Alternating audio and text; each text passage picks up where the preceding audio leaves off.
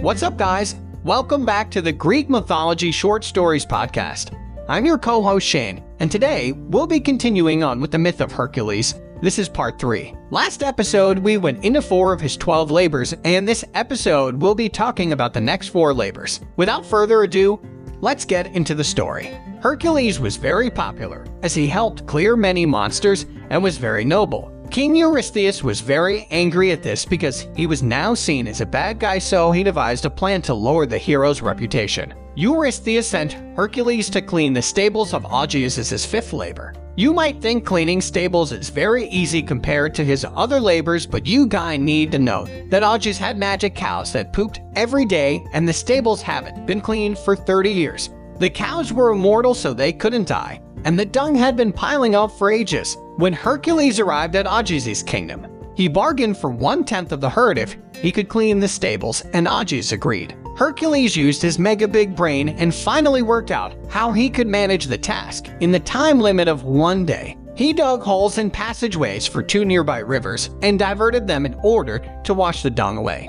Augeas did hold up the end of the bargain, so Hercules had to take the matter up to court. The hero managed to keep the cows in the end, so everyone was happy. When King Eurystheus found out, though, he got angry. The High King told Hercules again that the labor didn't count as he took compensation and used the river as a tool. Hercules was furious now, as he just got ripped off, but he managed to cool down. King Eurystheus then sent Hercules to kill the Stymphalian birds, which were large flying creatures ate humans. The birds had bronze beaks, metallic wings which could be thrown like darts, and poisonous dung. They lived in the middle of a toxic swamp lake. Hercules was unable to go too deep into the swamp, as he'd most likely drown. Just when he was about to give up, the goddess Athena gave him a pair of cowbells which he used to scare the birds from their hiding place. Hercules then easily shot them down from the sky, and made his way back to Tiryns. The hero's next labor was to capture the Cretan bull, which wreaked havoc all over Crete. With the king's permission,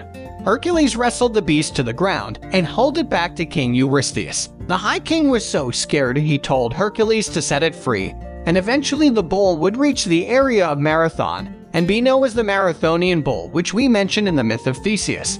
Eurystheus was getting angrier and angrier at Hercules' success, so he decided to send him to steal from a king so the other guy might kill the hero. Hercules was sent to steal the mares of Diomedes, which were creatures trained to eat human flesh. The horses could breathe fire too, and they were absolutely crazy. Finally, Hercules managed to capture them, and in the blanket of night, he stole them. King Diomedes set his entire army on the hero, but Hercules did some professional WWE moves and fed Diomedes to his own mares. The horses instantly became calmer as they were fed, and Hercules managed to make them tame when he brought them to the High King. He was stunned as the mares were feared throughout Greece. That's the end of today's episode.